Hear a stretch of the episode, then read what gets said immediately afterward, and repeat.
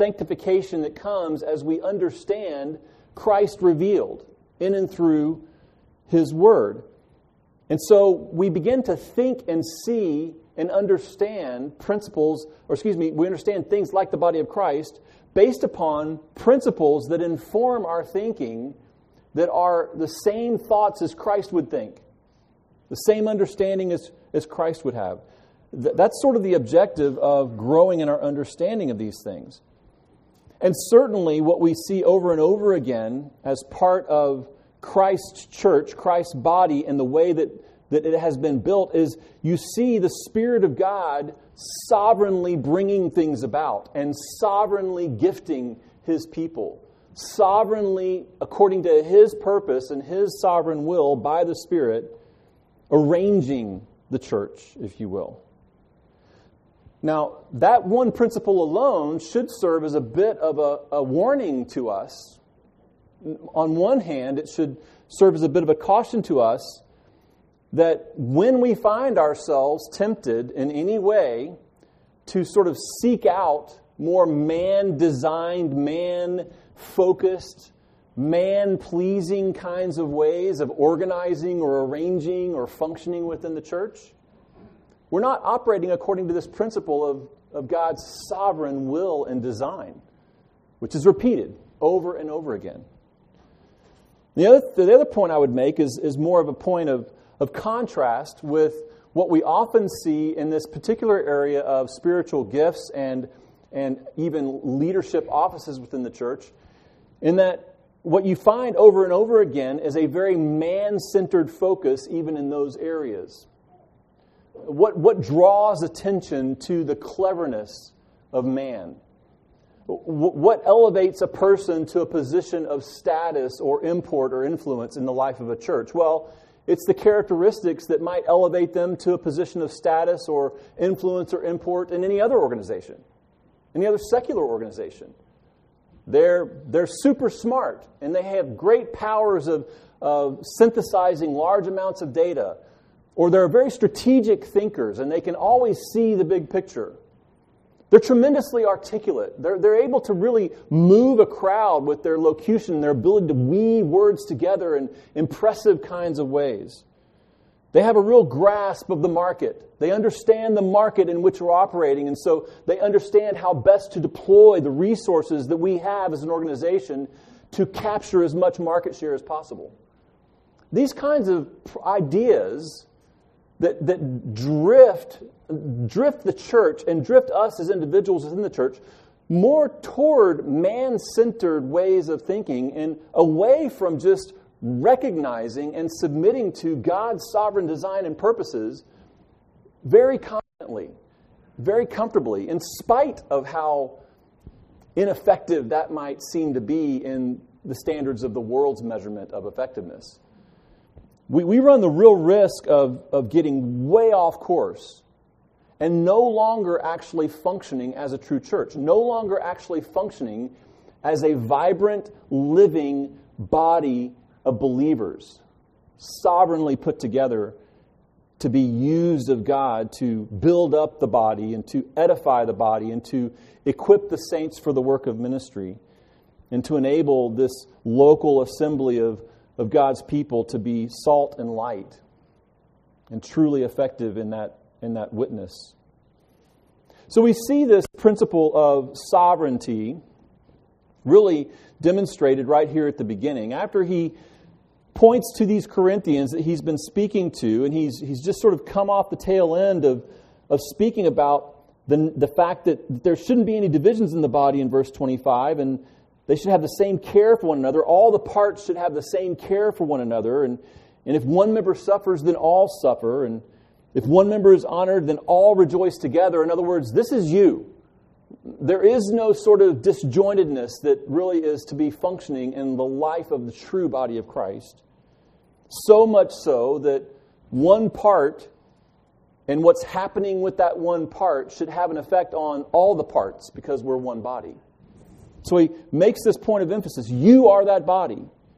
You are the body of Christ and individual members of it. So, so let's talk about this in terms of the principles that, that govern this body, that, that inform its founding, that, that tell us how we should be viewing and operating within this body as individual members of it. You notice right there at the jump in verse 28, you see that the Spirit of God sovereignly appoints uniquely gifted men for the building of the church. This is the beginning point of this particular section that the Apostle Paul takes us to. He says in verse 28 And God has appointed in the church first apostles, second prophets, third teachers.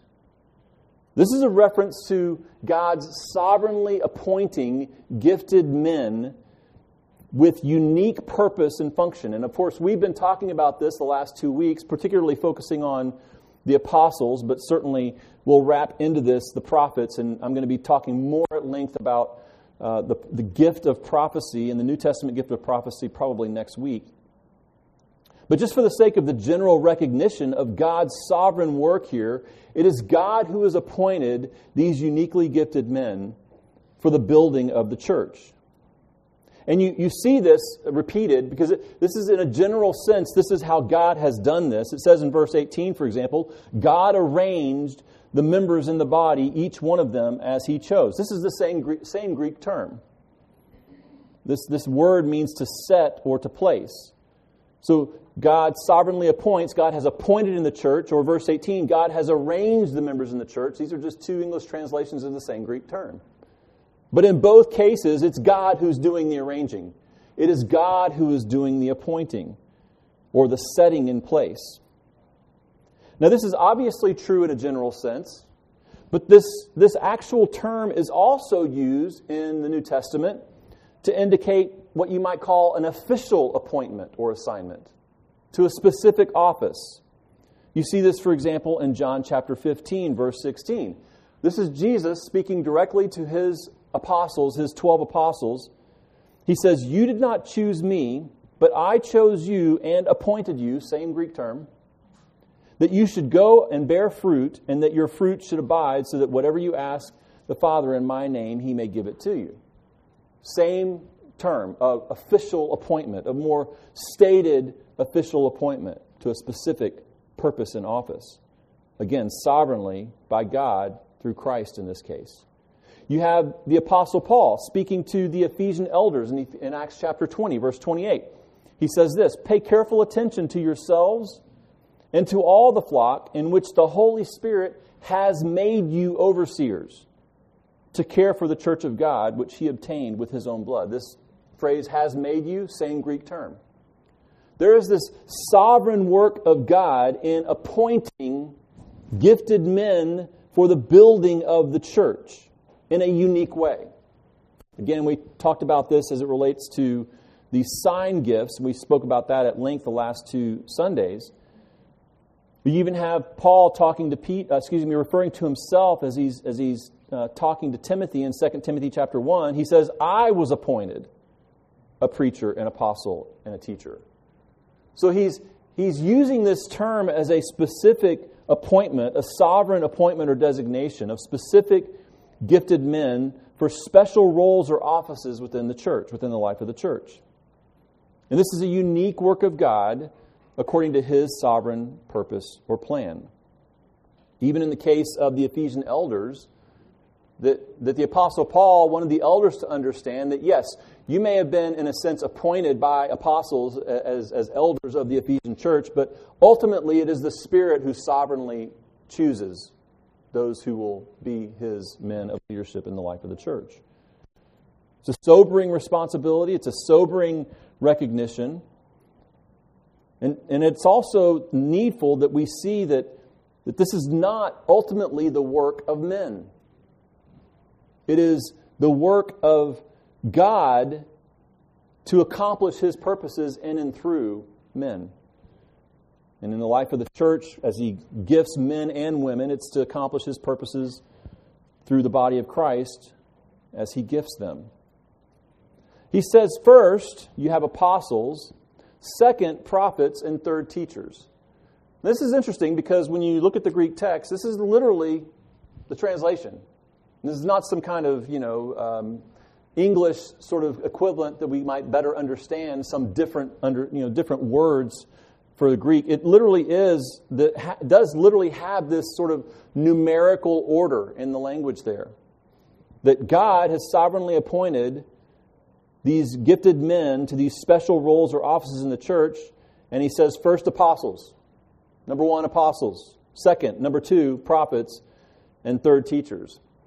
Many have kind of, this, by the way, is not some kind of section of Scripture where there's just massive agreement amongst even like minded people about exactly how we need to understand this numeric order and what the implications of it are. And we'll talk a little bit more about some of the implications as it relates to um, other, other aspects of, of the gift of prophecy or really the, the pursuit or desiring of higher gifts that he speaks of.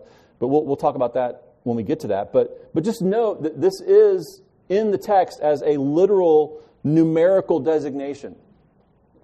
And I think that you could add to this uh, a kind of a, a, supporting passage in Ephesians chapter 4, verses 11 to 12, where Paul is teaching the Ephesians about the, the nature of the church. And it says there, he, and he gave the apostles, the prophets, and then he adds the evangelists, the shepherds, and teachers. Some people join shepherds or pastor and teacher together. But he's done this to equip the saints for the work of ministry, for the building up of the body of Christ.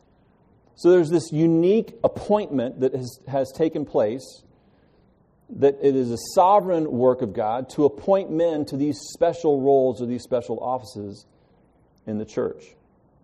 Now, this is tying into some of the things that we talked about over the last couple of weeks. But it is our contention, my contention, and our contention as a church, that the role, the special appointment, if you will, of the role of apostle and prophet had a unique function and served a unique purpose within the early church.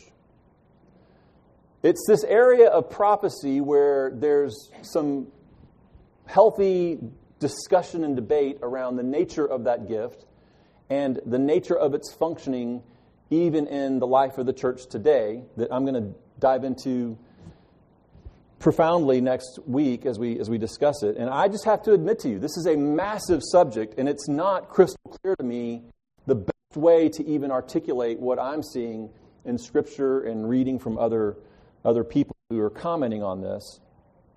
But suffice it to say that I can say with a, bit of confidence and certainty that in in the clearest and most comprehensive view of Scripture both Old and New Testament, that it's not just apostles, but it's also the, this, this function or office of the prophet that was in place in the first century period as the church was being founded and built, but that is no longer operative today. But then you have teachers and evangelists and shepherds that then carry that work, that foundational work forward in the succeeding generations of the church. We could look at Ephesians 4, verse 11 to 12. Again, excuse me, the, the, the, the, laying the foundation, excuse me, I'm sorry, I, I, I jumped back there for a second. The apostles and prophets had this unique function, and you can actually look, when you look in Scripture, what you see is the uniqueness of their function sort of laid out for us. And we've talked a little bit about some of these already. But as I said, they had, for example, the apostles and prophets clearly had a unique role or function in laying the foundation of the church. You see this uh, in Ephesians chapter 2, for example. If you start in verse 19, it says, So then, speaking to these Gentile believers, you are no longer strangers and aliens, but you are fellow citizens with the saints and members of the household of God. So this is, this is Paul uh, sort of encouraging these Gentile believers and, and, and informing them about what they have been brought into in this new gospel work, this new covenant work, and being brought into the body of Christ through Christ and his saving work on the cross. So they're no longer strangers and aliens, but he says, You are fellow citizens with the saints and members of the household of God. And then verse 20, built on the foundation of the apostles and prophets. Christ Jesus himself being the cornerstone, in whom the whole structure, being joined together, grows into a holy temple in the Lord. So there you have the Apostle Paul naming, calling out these two functional offices, if you will, and saying that they had a specific or a very unique purpose in laying the foundation of the church, the foundational doctrine and the implications of that doctrine, new covenant doctrine, gospel doctrine, the doctrine of the church, the new covenant church, the body of Christ, all these things, their role was to lay this foundation. A unique role, distinct from that of the teacher, if you will, or, or the pastor teacher or the evangelist. You, we talked about this, how the Apostle Paul warned the Corinthians in 1 Corinthians chapter 3 no one needs to lay a different foundation than the foundation that's already been laid. So, in, in the mind of the Apostle Paul, under the inspiration of the Spirit, you have this unique gifting, gifted, these unique gifted men in these unique appointed, sovereignly appointed roles or titles of apostles and prophets that were given to the church for specific purposes, namely, number one, laying the foundation of the church. Not only that, but these apostles and prophets were given to the church for the receiving and declaring of the revelation of God's Word. You see indications of this in Ephesians chapter 3. If you start looking in Ephesians 3, verses 3 to 10, it says, The mystery was made known to me by revelation, as I have written briefly. When you read this, you can perceive my insight into the mystery of Christ, which was not made known to the sons of men in other generations, as it has now been revealed to his holy apostles and prophets by the Spirit. This mystery is that the Gentiles are fellow heirs, members of the same body, and partakers of the promise in Christ Jesus through the gospel. He goes on, of this gospel I was made a minister according to the gift of God's grace, which was given me by the working of his power. So, this is again a reference to God's sovereign gifting of power and knowledge of this mystery of the gospel. He says, To me, though I am the very least of all the saints, this grace was given to preach to the Gentiles the unsearchable riches of Christ and to bring to light for everyone what is the plan of the mystery hidden for ages in God who created all things, so that through the church the manifold wisdom of God might now be made known to the rulers and authorities in the heavenly places. This is the Apostle Paul describing the foundational work sovereignly appointed by the Spirit of God to the apostles and prophets to bring about revelation, new revelation of God's plan of redemption in Christ that would extend out to the Gentile world in particular as he's speaking to these Gentiles. So, this role of this function of receiving and declaring revelation is a very unique function. This is why, you know, in weeks past, particularly I think last week, we, we talked about how in sort of contemporary continuationist, sort of charismatic doctrine or understanding that there is a different version now of prophecy. That, that, that the, the modern day gift of prophecy or the modern era prophet is not one who is necessarily giving new revelation that's on par with Scripture. And therefore, because of this different standard, then the contemporary prophet is not held to the same standard of accuracy and precision um, as, as you might find in the New Testament and the Old Testament. We're going to talk about that again, as I said, next week. It's a pretty big subject. But just note that, that in this particular case, and in the New Testament era, there was new revelation being given by God. It's hard for us to sort of sort of track with this, I think. At least it is for me. I think that maybe one of the difficulties that we have in kind of discussing this broader subject of something happening in this era and with these people, and now why again would it not be going on now? Okay, so, uh, you know, there's no new revelation, but when did it end and when did it begin? We like to sort of put things in nice little fixed compartments, don't we? We, we like to sort of look back. Just note that this is, a, this is a characteristic of our sort of historical arrogance. We, we tend to think that in our modern era, we, we, we have figured out a lot. And we even look back in past epics and past cultures with a level of disdain and sort of a little bit of a condescension. You know, somehow we're more sophisticated, we're more technologically advanced, we have access to more information than ever before, and we we can read more stuff and consume more stuff and fix more stuff and create more stuff. And so we, we look back on these past eras and we, we think, well, it, it's not, it can't, that can't be the case. This doesn't fit nicely and neatly into these little you know, engineered compartments or boxes. And so until I see it laid out for me that way, then it's not legitimate. I'm not going to I'm not going to take up that kind of conclusion. And we have this sort of arrogance about how we look back to this period of time. And we begin to think about sort of this the nature of New Testament prophecy and say, well, how, how did we how did we arrive at, for example, the, the canon that we have? Start getting into questions to who had the authority to say that 1 Corinthians was scripture, but you know, the Gospel of Thomas was not. You start getting into all these questions about canonicity and the authority of Scripture, and, and we can easily sort of get undermined in our, in our understanding of or our convictions about authority and, and truth and revelation. And the fact of the matter is, is it brings us back to this reality of sovereignty. That we don't have what we have apart from God sovereignly putting all this together. And the second we begin to think like men and like women who have control and who have knowledge and who have authority more than we actually do, we begin to lose our sense of God's sovereign purpose and plan in bringing these things about through these appointed apostles and prophets according to his purposes in ways that we can't fully understand. We'll never be able to ascertain all of it put it into a nice formula or packet that suits our need for that. So you had this, this important activity that was taking place in the, in the first century era, in the founding of the church, in which it wasn't just, it wasn't just delivering the, the gospel message, it was the actual revelation of God's divine will that was being inscripturated.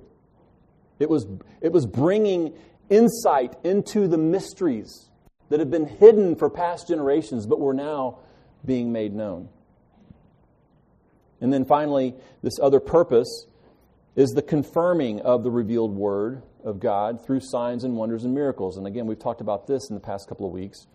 The apostle Paul sort of alluding to this in 2 Corinthians chapter 12 verse 12, the signs of a true apostle were performed among you with utmost patience with signs and wonders and mighty works. And again, you could look at Hebrews chapter 2 as we've done before as well. Looking back on that time, what the Lord was doing is he was confirming the testimony about Christ through signs and wonders and mighty works.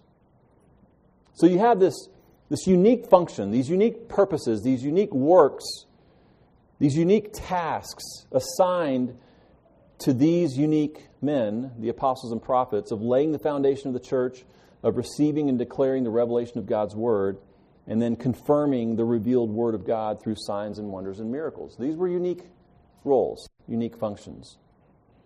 And anyone today who is claiming to be an apostle or claiming to be a prophet, they are claiming that based upon some other standard than what was in play in the first century. That's the tell the standard, the goalposts, as they say, have had to shift in order for there to be any credibility to those claims. In credibility, I use that term quite loosely. Now, you can easily see how that kind of, that kind of uh, temptation has, is not some kind of historical anomaly. We are not in an era now where the idea of this ongoing revelation or ongoing words and messages from God being delivered through modern day prophets, or even a contemporary notion of apostolic authority being passed down. This is not some, some new idea. This actually, you could even point to um, the, the early centuries of the church, and even to the time of Constantine, after he supposedly became a Christian, which is very suspect from a historical perspective. But you had these the, the beginnings of the formation of what ultimately became the Roman Catholic Church. It became the sort of the church of the empire. It became the imperial church. And of course, it took on a lot of the uh, characteristics of a, a, an imperial court in terms of its leadership, its magisterium. And one of the primary, if not the primary, characteristics for authority within the Roman Catholic Church is that of apostolic succession. So we don't have to just talk about sort of wild-eyed, you know, charismatic people who are claiming to be apostles and, you know, I'm in the line of this and that and I can work all kinds of signs and wonders and miracles. You have this apostolic uh, succession principle that's rooted in the Roman Catholic Church as well. They believe, of course, that Peter, the apostle, was the first pope and that every pope since then has been in the line of succession in some way or another to the Apostle Peter. And in fact, that is the channel through which that apostolic authority is transmitted. So you have this, this idea of power and authority, and this is what I'm saying about the, the, the drift away from God as the sovereign arranger and appointer of his apostles and prophets, his leaders, his chosen vessels for special office in the life of the church, you have this drift away toward man centered ideas of what this should look like. Because think about this what's, what's different about apostolic succession in the way that the Roman Catholics would believe it, going from Peter all the way down to the contemporary Pope? Where is power and authority invested excuse me, where is power and authority, spiritual authority vested, other than in a man? Not in the appointment of God, but it's just if you're in the right line, then you're, you're invested with that kind of power and authority. Just borrowing from you know, divine rights of kings and emperor thinking and passing down power through, you know, bloodlines and that kind of thing. It's all it is. But this idea of man centered, not God's sovereign work in thinking about spiritual church authority being passed down is not something that's just confined to those who would want to lay hold of or lay, lay claim to some kind of special spiritual power that manifests in miracles and signs and wonders in the modern day. It's interesting when you think about this matter of apostolic succession or this passing down of this unique function as though it continues on into to the time today. Listen to how Kim Riddlebarger speaks of this, and he, he has a quote from Calvin that I think is, is really helpful for us to understand what God is protecting and preserving and what is being passed down. He says this Although the apostles disappeared, their doctrine did not. As Calvin so succinctly put it, quote, Wherein does apostolic succession consist? If it be not in perpetuity of doctrine, end quote. This apostolic teaching, Riddlebarger goes on to say, is what prophets are to proclaim and what teachers are to make plain. This, this succession is not succession of men, it is a passing on of the foundation, the doctrinal foundation that's already been laid, the revelation that's already been given through his apostles and prophets. Martyn Lloyd-Jones, I think, gives some, some broad historical sort of framework to some of this. Listen to what he says. He says, Try to imagine our position if we did not possess these New Testament epistles, but the Old Testament only. That was the position of the early church. Truth was imparted to it primarily by the teaching and preaching of the apostles, but that was su- supplemented by the teaching of the prophets to whom truth was given and also the ability to speak it with clarity and power in the demonstration and authority of the Spirit. But once these New Testament documents were written, the office of a prophet was no longer necessary. Again, we must note that often in the history of the church, Trouble has arisen because people thought they were prophets in the New Testament sense and that they had received special revelations of truth. The answer to that is that in view of the New Testament scriptures, there is no need of further truth. That is an absolute proposition. We have all truth in the New Testament, and we have no need of any further revelations. All has been given, everything that is necessary for us is available. Therefore, if a man claims to have received a revelation of some fresh truth, we should suspect him immediately. The answer to all this is that the need for prophets ends once we have the canon of the New Testament. We no longer need direct revelations of truth, the truth is in the Bible. We must never separate the Spirit and the Word. The Spirit speaks to us through the Word, so we should always doubt and query any supposed revelation that is not entirely consistent with the Word of God. Indeed, the essence of wisdom is to reject altogether the term revelation and speak only of illumination. The revelation has been given once for all, and what we need and what by the grace of God we can have and do have is illumination by the Spirit to understand the word, end quote. This, this is a, just sort of giving a little historical perspective. I mean, we are in a different era than the New Testament. It was necessary for God to use these special offices to bring about the revelation and the inscripturation of His Word, His divine will. So He used these sovereignly appointed offices. And interestingly enough, as I alluded to last week, when you consider what is commonly seen as manifestations of modern day prophecy, there are those that would say, It seems to me like the Lord is saying to you. I, I, I, just had the Lord sort of impress upon me this, this insight that I feel like I need to pass on to you. Some people would say, Yes, I, I, I received, someone spoke a prophecy over me, and it launched me into this new area of ministry. And it was because I had this prophet speak over me that I was empowered to, to move forward in the benediction of the Spirit. I can just tell you that, guys, if someone were to come to me and say, I have a special word from the Lord, and then they would say, you know, this and that and the other, I'd be like, thanks. And I'd move on. Why? Because I don't need that to function in full growth and sanctification, I have his divine promises, which is everything we need for life and godliness, Peter says. So, even the, the, the, as I've said before, the diminishment of the power and authority of what God has revealed and the actual work and ministry of the early church apostles and prophets, the way that that gets diminished by contemporary notions of this, either by virtue of apostolic succession through a papal, some type of papal line, and popes being able to speak, you know, ex cathedra and, and to deliver some message that has infallibility associated with it, and, and they're given sort of an equivalent ranking of authority as Scripture. That just diminishes the actual authority of divine revelation and the divine sovereign work of God to appoint special specially gifted men for special purpose during this time.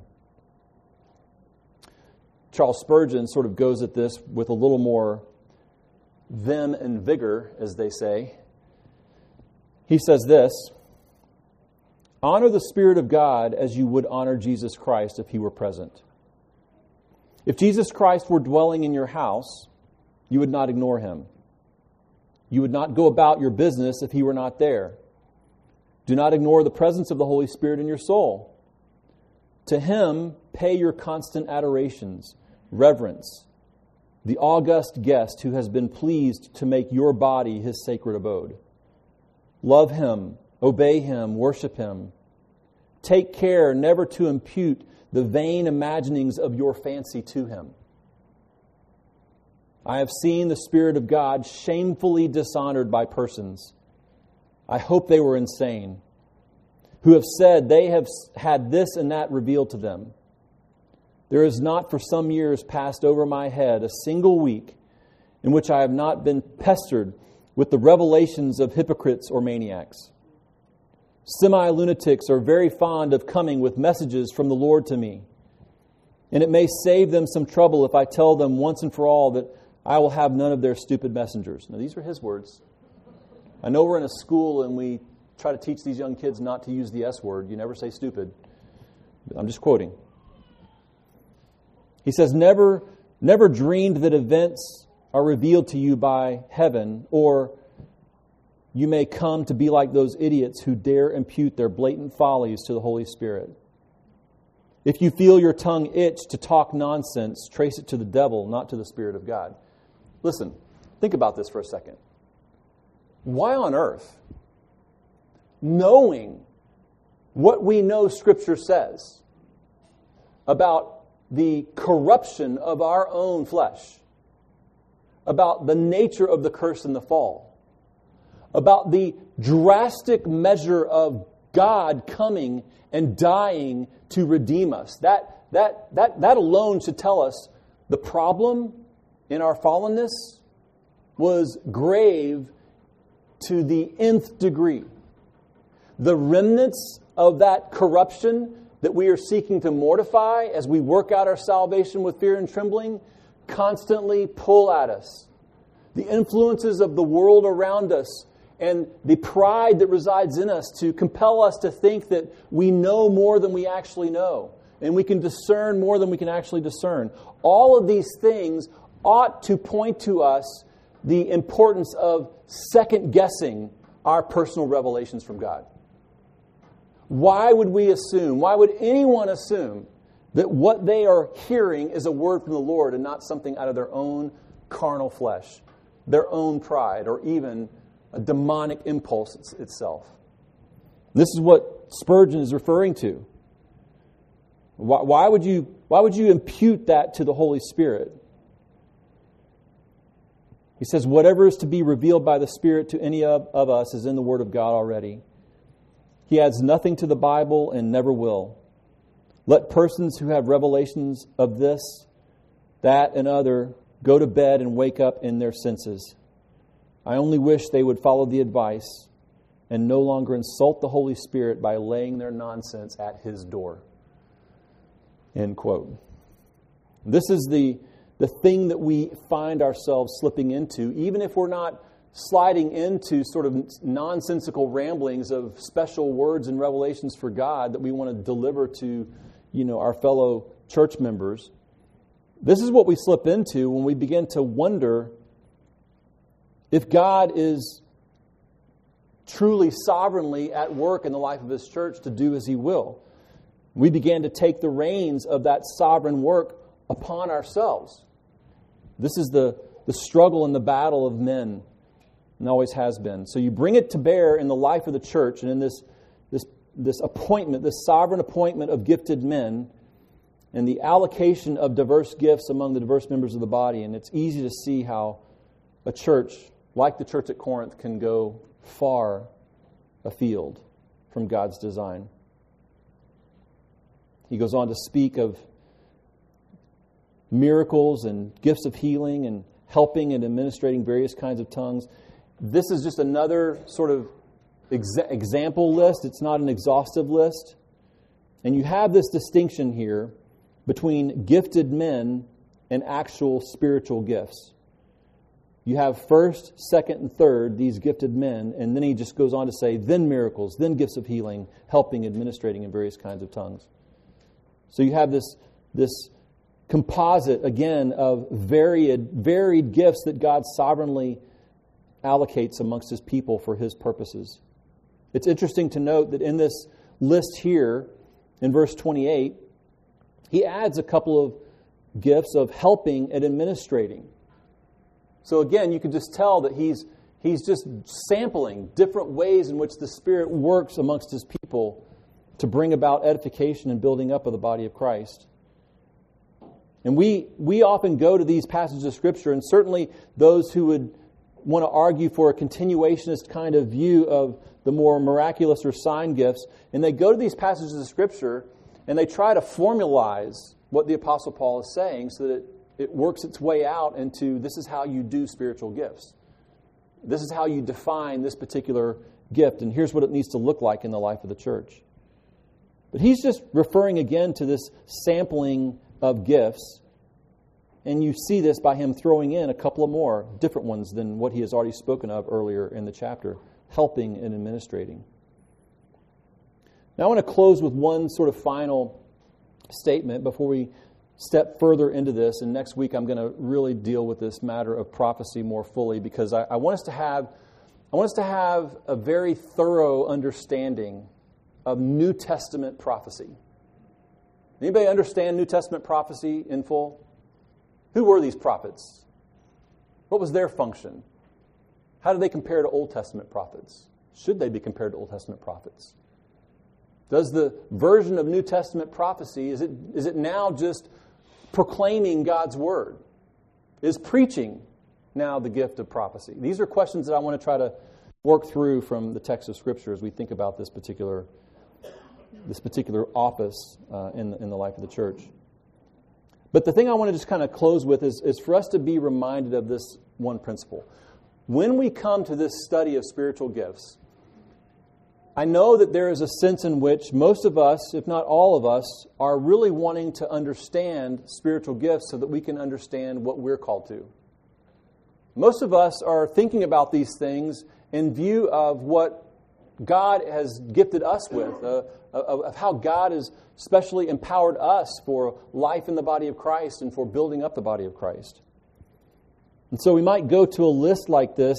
Either we'll go up to the list earlier and in chapter 12, or we'll come to this particular list in verse 28, or we'll pop over to Romans chapter 12, or we'll think about Ephesians 4. We'll, we'll look at these different lists. 1 Peter 3, am I, am I in the serving category or am I in the speaking category? And we try to kind of fit ourselves into some frame. And I would say that primarily we're motivated by a desire to just be fruit, fruitful and faithful to the Lord in the, in the service in the life of the church.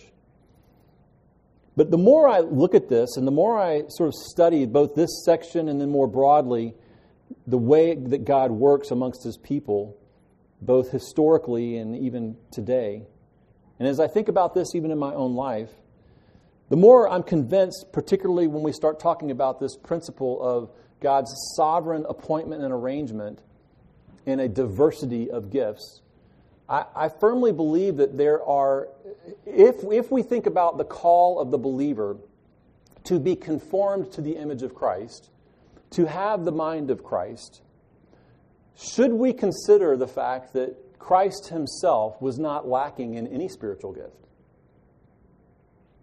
That Christ himself was not didn't have sort of just this little list right here, but then the rest were, you know, balanced out by the apostles. And, and that it's not inconceivable that the Lord might use us in a pronounced way, might empower us even in a unique way to demonstrate a gift of helps that is something that we've never done before in that way, or to that extent, or with that level of focus. We might not see ourselves as, you know, leadership types who are gifted in the area of administrating things, entities, organizations, and people. And yet, we might find ourselves, because God sovereignly brings about a scenario within the life of the church and within the body of Christ, and He empowers you with this gift of administrating. And you use that gift faithfully. I think it's important for us to recognize that in the variety of gifts, that God sovereignly apportions those gifts, and the way that these things work themselves out, I don't believe is, is to be characterized as this is my gift or these are my two gifts. Think about the danger of that proposition. Let's just say that I fancy myself a teacher for the sake of discussion. So that's my gift. Someone is in desperate need of help. My response sorry, I'm a teacher. I find myself in a ministry environment or a situation with some people, and, and the gift of mercy, mercy is really what's needed. And I'm like, yeah, sorry, that's just not my, that's not my, that's not my jam, as we say. You see what I'm saying? Like in the life of the church, in the body, we are going to be growing in our conformity to the image of Christ. We are to be growing in our assuming, if you will, being sanctified to have the mind of Christ, to think Christ's thoughts after him, in other words. We are, we are to be growing in sort of spiritual life and submission to the will of God, such that, yes, we need to understand the unique ways that God may have empowered us for special service, uh, acts of ministry or special service in the life of the church.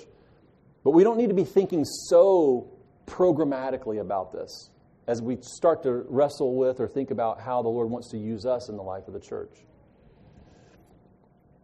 We need to have, rather, a complete trust that God will use us according to his purpose sovereignly. Again, I bring us back to this principle of sovereignty. It is God who appoints, it is God who arranges.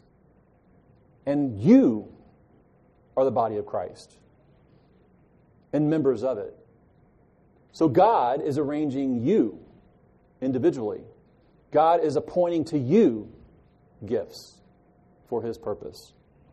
And our responsibility is faithfulness and submission and being willing to serve and to step into whatever God providentially brings about for us to use the gifts that he's given us. Well, we'll dig more into this, particularly this whole gift of prophecy next time. I really want to unpack that quite a bit more, but uh, let's uh, close in a word of prayer.